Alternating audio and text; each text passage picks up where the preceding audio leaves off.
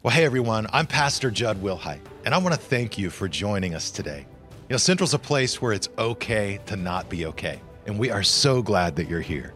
I hope you enjoy this message.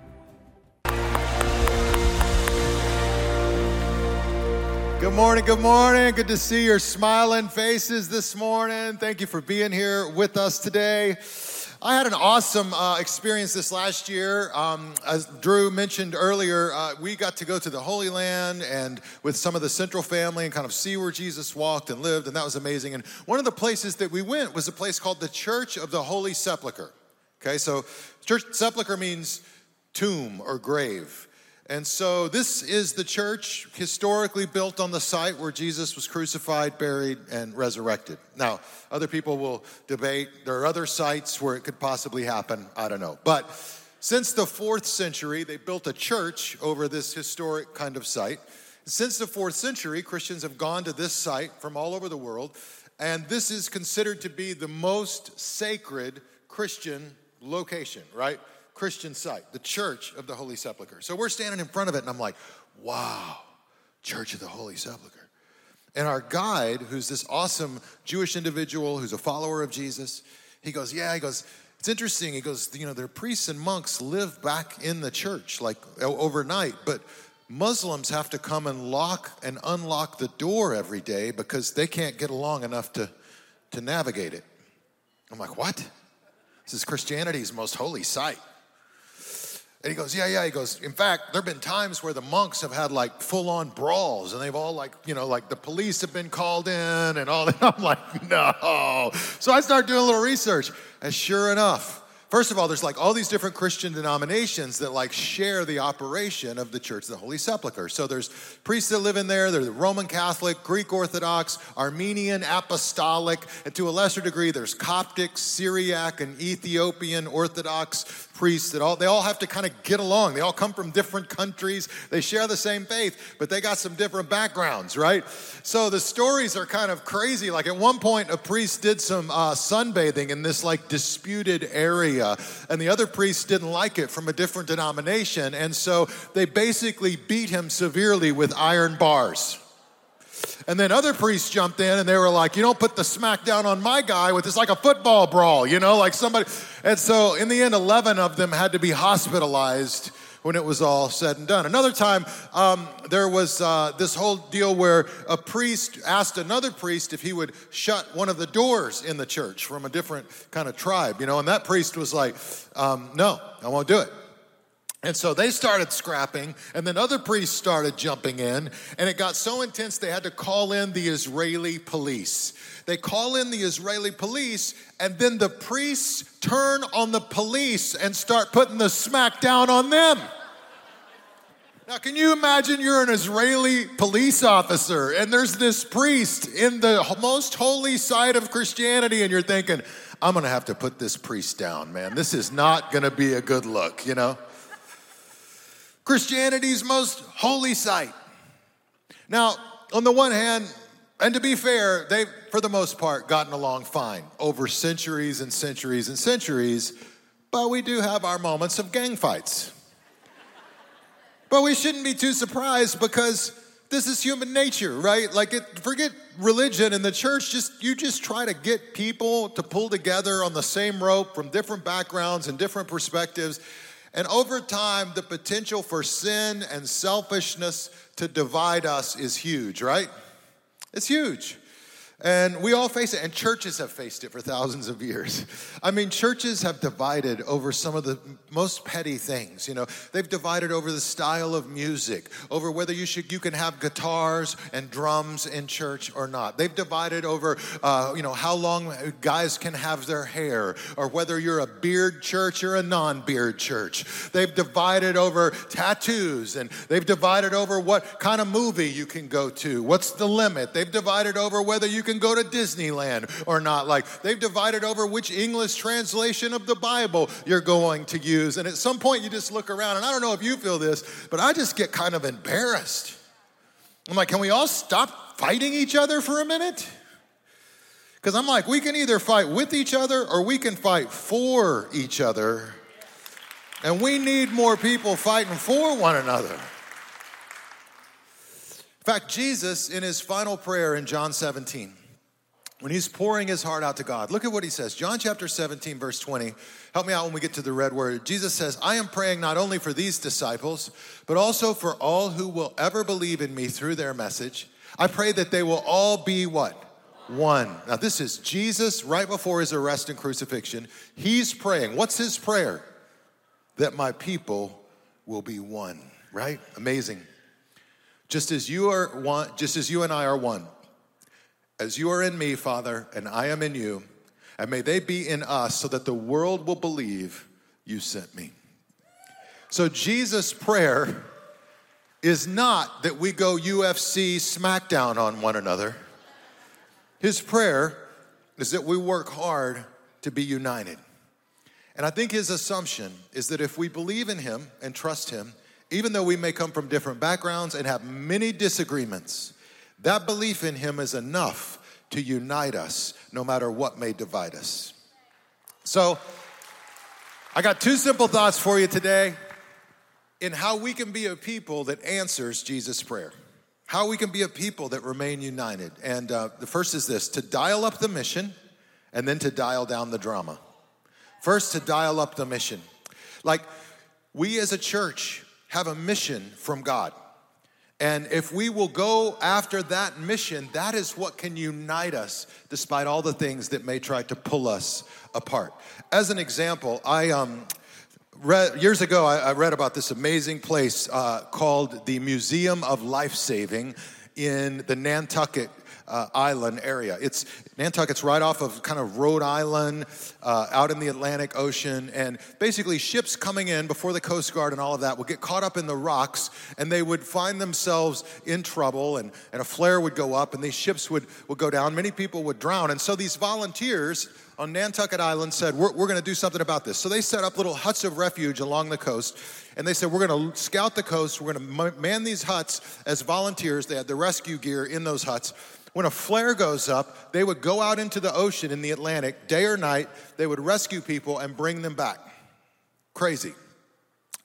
They had a motto when they were recruiting people to be part of the life saving team, and the motto was this You have to go out, you don't have to come back. I mean, that's, that's old school right there. We're not going to sugarcoat it, man. It's not like this is going to make you happy and this is going to fulfill your life. And if you do this, everything's going to. It's like, no, no, you got to go out and you might die, but you got to go out. And they did this but for total strangers because they valued human life. And so this museum is set up in memory of this life saving society. What's fascinating is over time, um, the Coast Guard came in and they shared life saving responsibilities, and then the Coast Guard fully took over the life saving responsibilities. But the life saving society never disbanded, it still exists today. And they get together and they have potlucks and they have fellowship and they hang out with one another and they're a little community and they do some financial things for people. They do some good things. But listen, they're just not in the life saving business anymore. They're just not in the life saving business anymore. They still meet they just no longer save lives. And as I thought about it, it can happen not only to a group like that, it can happen to an organization, it can happen to a church.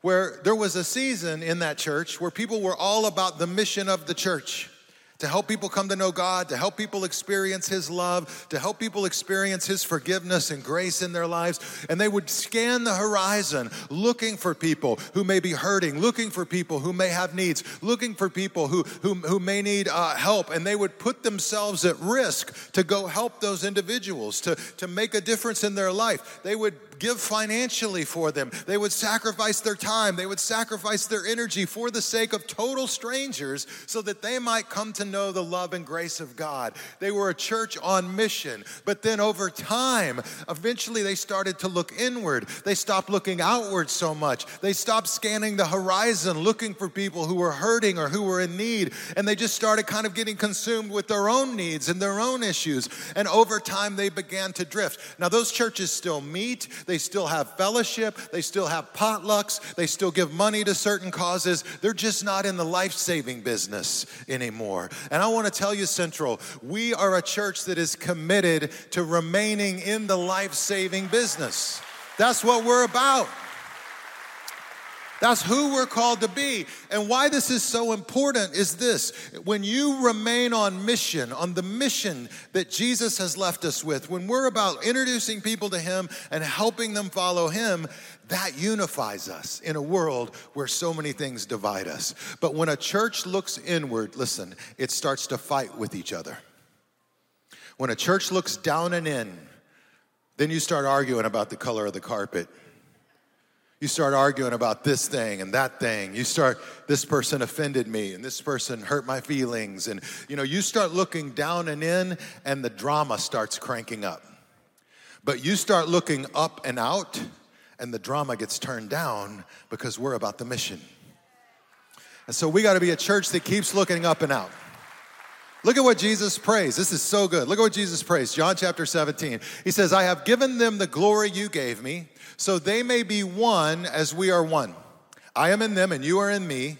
May they experience, check it out, such perfect unity that the what? That the world will know that you sent me and that you love them as much as you love me. So Jesus says this is his final prayer before he dies. I mean, listen, this is not a casual prayer. God, thanks for this day. Bless me.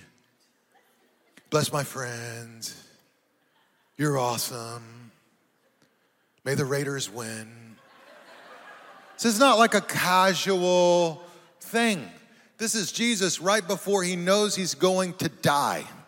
What does he pray? What is on his heart at the final moments before his arrest, crucifixion, and all of that? God, unify my people. God, may they have perfect unity. Why? Not just so that we can have perfect unity, but because the world is watching. Did you see that? He says, May they have perfect unity so that the world will look at the church, and when they see how the church loves, they'll say, Wow, God must love me just based on how the church loves me and others around them. Wow. That's Jesus' prayer. I'm not sure we've done a great job answering his prayer at all times over the last 2,000 years. But the important thing for us today is to say, how can we be the kind of church community that is an answer to that prayer? And how can we try to live that out in our lives? Here's a couple quick thoughts from a strategy standpoint that we want to engage in in our lives that help us dial up the mission. We have four simple things that we want to encourage everybody who's a part of Central to lean into in their life. And the first is simply attend the weekend. And the reason that's important is if we're going to stay on mission as a church, well, you got to be around, right? And have you noticed, like, if you're just not around for a while, you drift, right? You don't know what's going on, you don't know what's happening, you know. So we just we keep we keep gathering, we keep coming together. Uh, not only because the Bible commands us to do that, that's a part of what we're supposed to do, but also because uh, it keeps us dialed into the mission. Here's the second thing: invite a friend. If you've never sat in church. Um, with a friend next to you who isn't necessarily religious, you should have that experience because it's very interesting. Because all of a sudden, when a friend's next to you, you're like, please, Jud, don't say anything weird. Just, you know, don't get too weird out there, man. Like, you know, like, and the whole time, like the music's great, but you're like, come on, man, don't weird them out, you know, like just just keep it cool, keep it cool, keep it cool, calm. But that's an experience we all need to keep having because we are a church that is here not just for us, but for those who are not yet here. Right? We invite a friend. Here's a second, here's a third thought, and that is to take a next step spiritually.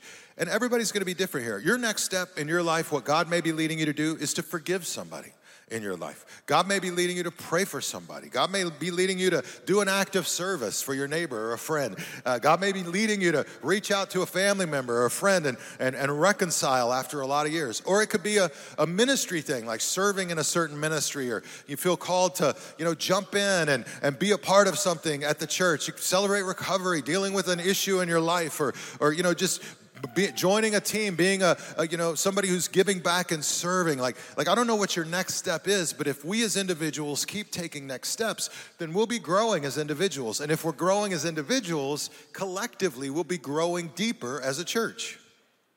So we encourage everybody attend the weekend every week. Invite a friend uh, as often as you can. Take next steps in your spiritual journey. And then the fourth area is to give generously. And the simple truth is, like, my, from myself and all of us, as we love and own our church, as we're part of our church community, we want to contribute a portion of our financial resources so that collectively the church can reach its potential and do the most good in the community.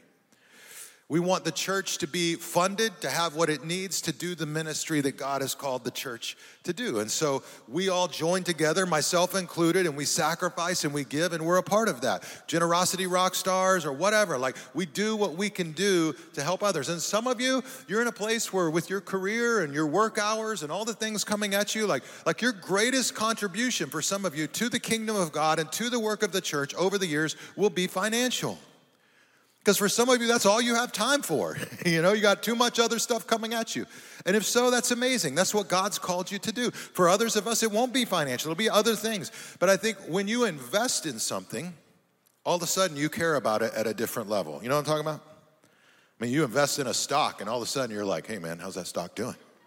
Right? you know, like, like, yeah, man, I got, I'm invested, you know.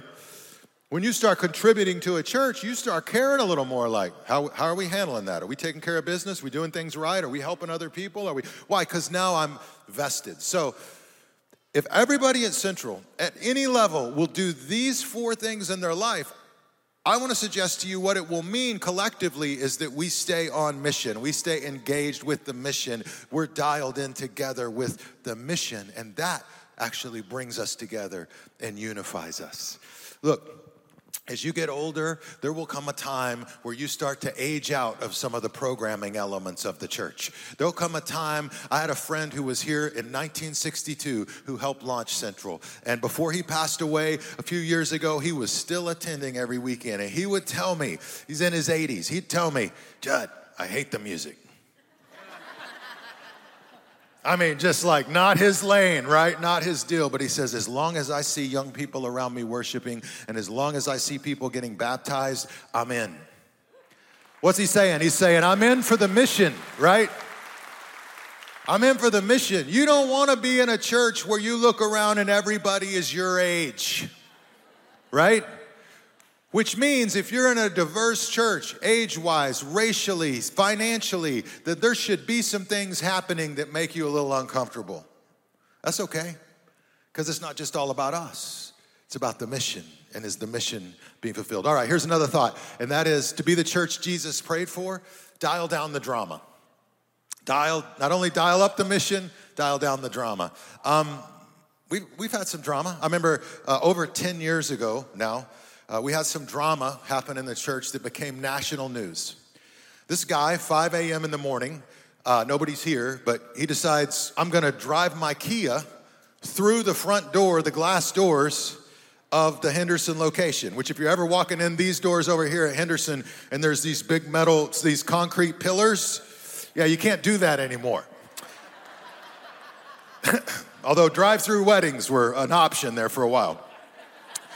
He drove through the glass doors, does demolition derby around the lobby, goes all the way around the hallways, comes all the way down this hallway, goes through fire doors. We have all this on video. Comes down the back hallway and then gets stuck because the hallway gets smaller, which it's kind of funny, actually. You know, like at least now I can look back and laugh. So, you know, he's trying to go forward, he's trying to go back, he's trying to go forward. He's stuck in the hall, but the dude brought rocks with him. So he climbs out the window with the rocks in his hands and starts bashing stuff, sheet rock, glass, everything he can. Police show up. They have to tase him multiple times to get him out and to be able to take him in.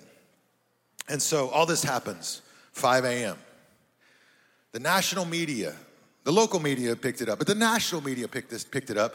And of course, the media tried to dial up the drama. The media is like, well, if the pastors would have met with this guy or if the church would have helped him, you know, I mean, can you really? It was the, it was this slide. I mean, I'm just telling you. I watched it and I'm like beyond offended. But I watched it and it's like, if they would have just been the church, you know, it's just like like it's our fault. This dude drove his car through the church. Anyway, I'm not bitter. It's been over a decade. Maybe I'm still working through it, okay? Will you be in therapy with me right now on the weekend? Yeah. Um, so here's what was so impressive about all that You know, that was that became kind of the storyline leaked out a couple days before we got to the weekend when I could explain to the church family what actually happened, right? And what was so impressive is that happened at five o'clock in the morning. And by noon that day, there were hundreds of volunteers at our Henderson location doing cleanup, pickup, like jumping in, busy. They're guys that own construction crews telling their guys, don't come to work, I'll pay you, go to the church today. And so they just showed up. And within 48 hours, by the time we got to our weekend experience, except for like some boarded up glass areas where you know, glass was on order, other than that, you'd walk around the church and not even know anything happened. Like they just pulled together, got everything done, and they didn't even know the story. And if they just listened to the media's account of it, they would think like, what did we do? Right? But what I love about our church is they heard that and they thought, that doesn't sound like us. It doesn't sound like our pastors. It doesn't sound like our staff. I'm not gonna get on the phone and gossip. I'm not gonna spread. I'm just gonna, let's jump in and serve and let's go. We'll, we'll figure it out. They'll tell us. We'll get it all worked out. We got to the weekend. I told everybody the whole story. Told them about how we tried to help this guy, how, you know, we offered to pray with him, walk with him. We were there for him, and how he had, you know, been in a long according to his family, like process of a mental breakdown. His family loved the church. His wife, I met with his wife after it happened. I mean, I got her like brought her like a gift basket. We prayed over her. I tried to bless her and her kids. She was so mortified that this happened because she loves the church. And she's like, I just, you know, she had no words. And she goes, I don't even feel like I can come to church. And I was like, absolutely. You are welcome here. You can come to church. I'm not sure about your husband. We're going to talk about that. But you, you're welcome. And then the central family heard this story and we're like, oh yeah, that's that's kind of what we thought, even without hearing it, right?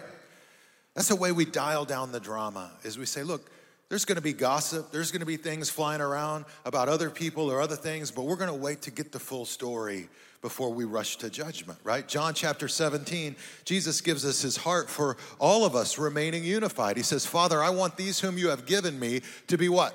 with me, to be with me where I am. Then they can see all the glory you gave me because you've loved me before, even before the world began. So, Jesus' heart, the whole point for Jesus is that he can bring people with him, that people go to heaven, that people experience his love and are with him. And that's our mission as well. That's why we strive to stay unified. And so, let me share with you some really simple, practical things that we can do to dial down the drama. Any of you got drama in your home? Okay? You got drama in your family, drama at work? Anybody met somebody who's addicted to drama? Come on, man. You know what I'm talking about. Hey, these people, they come to the, they, they find their way in the church. I'm telling you, man.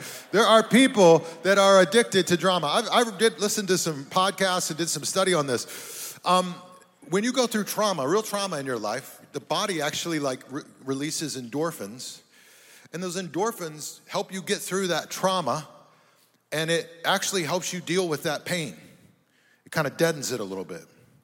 But the interesting thing, and studies kind of suggest that like there are some people that get addicted to that experience. And rather than deal with the trauma or the issues in their life that they've gone through, they start creating drama everywhere else. It cranks up the endorphins, it helps them not feel the pain. And so they create drama, they make drama, they catastrophize everything, right? And then we're all caught in the drama loop that they're trying to navigate. Fascinating. But there's some things we can do to turn down the drama in our lives, in our families, and in our church. So, the first thing I would suggest if you want to turn down the drama is to start believing the best about people until you're proven otherwise. You know, start start with believing, give them the benefit of the doubt until you have reason to say, okay, that was a mistake. But believe the best because what we often do is we believe the worst. You notice this?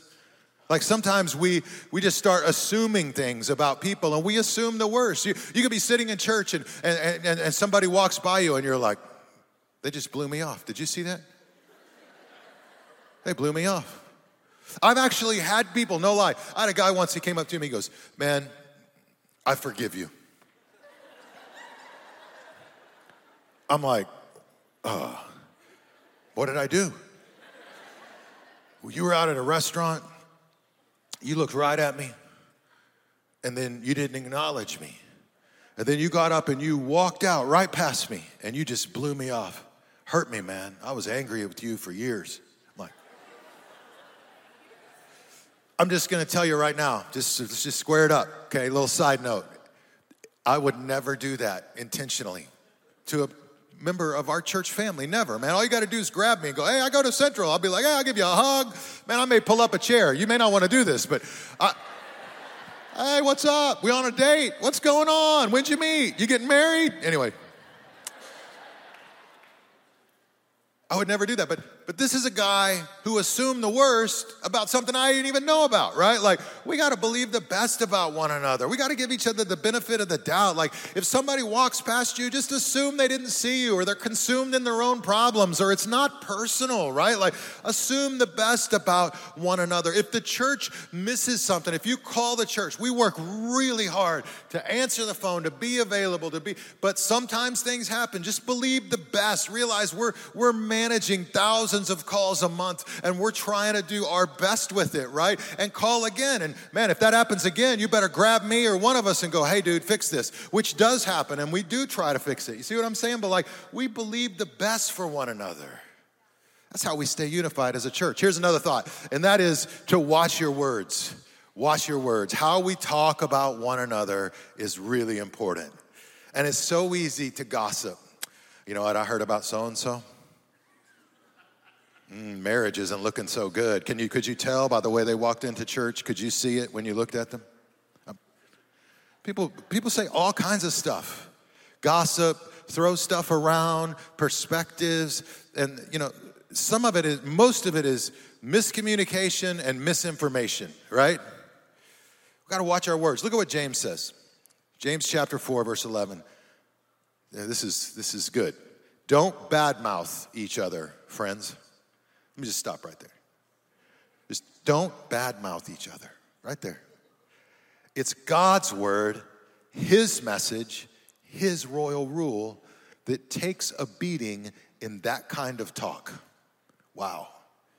You're supposed to be honoring the message, not writing graffiti all over it. God is in charge of deciding human destiny. Who do you think you are to meddle in the destiny of others. Dang. You know what we call it? Some mic drop. We're done. We can all go home now. I'll pray us out, okay? James is like, when you gossip about somebody else, when you start sharing hearsay about somebody else, you're not just messing with them, you're messing with God. And who are you to meddle in the affairs of God in that way? Who are you to write graffiti over God's message? Wow. I've been guilty of that. I, but I will say, one of the most amazing moments I had this last year was listening to my, my 22 year old daughter talk on a podcast about her faith. And one of the things she said, which I was kind of shocked, but also like was terrifying, she said, um, she said, Growing up in our house, I listened to my parents talk a lot, like around in the kitchen. They didn't know I was there. And I mean, you're listening to this on a podcast. You're like, oh, this could go sideways fast. Come on, y'all. This is what she said. I couldn't believe it. She said, I can't remember a single time I heard my parents badmouth somebody in the kitchen. Now, she wasn't listening close enough. Because I made a lot of mistakes in this area. Not perfect, right? But I will tell you, like, not only did it kind of teared up and thanked God for selective hearing on her part, um, but it was also a warning to me to remember, like, People are listening. Your kids are listening. Family members are listening. Your coworkers are watching. People are around you. Like, watch your words because other people take note of that. And what my daughter actually said in that podcast is she said, one of the reasons I love the church and one of the reasons I love what the church does is because I saw how my parents loved the church and how they loved the people of the church. She said it gave me a heart for it. So watch your words. Here's a third area, and that's that's to just set strong boundaries. Set strong boundaries in your life. And what I mean is like like if you participate in gossip and ripping people down and criticism and you kind of love that stuff, you're gonna find that more and more of that stuff flows your direction. You'll become a repository for the junk. But if you start setting a boundary, if you say to your friends, like, you know, I don't think it's appropriate to talk about that, and they keep going, you kind of say, you know what, I'm, I'm excuse myself for a minute. Like you just you just don't participate, right? Or if you find yourself in a situation where somebody's talking about somebody else and you kind of say, like, and I've done this, you're like, well, let's just call them. Maybe we should just call them and we'll get them on the phone and we can all talk. They never want to do that. So, oh, no, no, no, no, no, no. I've done that with staff too. They're like, so and so did this. And so, okay, great. Well, let's just call them down here right now. We'll have them just sit down and let's just work it out. And funny, like, no people aren't interested in that. But I will tell you, you start putting boundaries up and that stuff stops flowing your direction. I said to somebody this past year or two, I remember I was sitting there and I was like, man, we don't, we don't, I don't, we don't have any gossip in our church. I don't, there's nothing, man. People are just happy, fired, love, fired up, love God. And this person just laughed at me. They're like, you believe that? I said, Yeah, I believe it. And they said, Jud, you just don't hear it because it doesn't flow to you anymore. And I'm like, Well, praise God, because I don't want to hear it if it's not verified and it's just gossip. Y'all talk about it all day long. I'm too old for that stuff get the mission done, and then I'm gonna die. I don't wanna sit around and talk about all this stuff that may or may not be true. Anyway, don't have time for that. We have a statement around here at Central that um, it comes out of Christian history and tradition, but it's been important for us, and it, and it goes like this In essentials, unity. In opinions, liberty. In all things, love. So, in essentials, Jesus is the Christ, the Son of the living God. He came, He lived, He died, He rose again. The core foundational beliefs of Christianity, the core beliefs you see in the book of Acts, like, like in essentials, we have unity. We're Christians, we're people of faith. We can unify around those things. In opinions, and there are a lot of them, liberty. We can disagree, we can argue, we can not always see things eye to eye, but in the end, in all things, love. And it is Jesus who is bigger than our differences. Jesus is what makes the church unique. In the culture, those differences just divide you. But in the church, it's you don't get off that easy. I mean, when you look at the book of Revelation, the last book of the Bible, it speaks of a great multitude standing before God of every tribe and every nation, every people, and every language. Heaven is going to be filled with people from every background, tribe, country, and race. And this is the vision the Bible gives us of heaven, right? So you're going to be in heaven with these people anyway for eternity. So, you and I, maybe we should figure out how to love each other now and bring a little heaven to earth, right? So, the church is better when it's every race, every background, every nationality, every age, every tongue, every tribe. It's better, even though sometimes that makes it harder. Sometimes people get offended. Sometimes people legitimately get their feelings hurt for real reasons that other people don't always understand or realize that they did it, right? It makes it harder to be together. But if we want to look like heaven, that's what the church should look like today. It's worth the struggle. Think about it. At the foot of the cross, we are all equal. At the foot of the cross, you have every background, every race, and they're all beautiful. You have God's beautiful creation. You have the powerful and the powerless. You have graduates and you have dropouts. You have the tattooed and the untattooed. You have people that dress up and you have people that haven't worn anything but sweatpants since before COVID. right? They're just like, this is gonna be my life now. Look, you got introverts and extroverts. You got the well known and you've got the overlooked. You've got the accomplished and you've got those who are barely getting by. You got the wealthy and the poor, the charismatic and the awkward. You got the bold and the timid, the savers and the spenders. You've got the young and the old, the rich and the poor. You got Knights and Raiders fans, and yes, even Cowboys fans. All of us come together at the foot of the cross, right? And at the foot of the cross, we're equal. We're all sinners. We're all saved by His grace. We're all beautiful. We're all His creation. And at the foot of the cross, we learn to push through our differences, even though they may be real. And we say, you know what? What Jesus did for me is more important than what you and I disagree with. What Jesus did for us can bring us together, even though we struggle over here. And that's the unity that Jesus prayed for. So, church, I just say let's let's not fight each other. Let's fight for each other.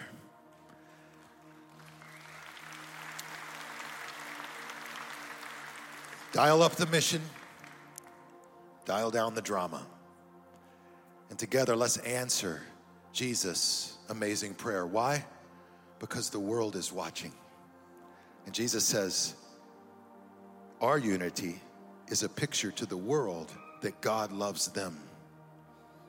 So we pull together and we move forward in unity. And maybe you're here today, maybe you've never crossed the line of faith. I'd love to give you an idea, uh, uh, I'd love to give you an opportunity to come to know Jesus in your life, to surrender to Him. I'd love to lead you in a simple prayer to just ask Him to move and work in your life. So I want to ask all of you to please bow your heads and close your eyes. If you'd like to become a follower of Jesus, you can begin that journey by just repeating after me. Just say, Dear God, I thank you for loving me. Thank you for sending Jesus into the world. I believe he died on the cross for my sins. I believe he rose again. Forgive me for my sins. Give me the gift of eternal life. Help me face the challenges I'm up against. God, I surrender my life to you. In Christ's name. And friends, with every head bowed and every eye closed, if that's your prayer today, if it's your commitment, I want to ask you to just slip your hands in the air. Just make eye contact with me, just to say before God, to say to me, you're going to trust Him and follow Him in your life today. God bless you guys. Thank you. Thank you, guys. Thank you. Let's reach out to, to Him today. God bless you. Thank you, guys. Thank you. Thank you. Thank you. Thank you. God, we thank you for just each person reaching out to you today. I thank you for their faith, for their love. And uh, I pray you will move and work in each of their lives. Fill them with hope and joy and peace as they follow you, God. Thank you for the amazing thing that the church community is, that we all get to be a part of. And God, help us continue to pull together to accomplish your mission with great faithfulness. We love you. In Jesus' name, amen. Well, hey, thanks for joining us today. If you enjoyed this podcast, there are a couple of things that I'd love for you to do. Make sure to subscribe and review this podcast and connect with us on social media by following at Central Online. You can also contribute to what God is doing through Central. You can simply visit centralchurch.online slash give and you can give a gift today. And thanks again for joining us on the Central Church Podcast.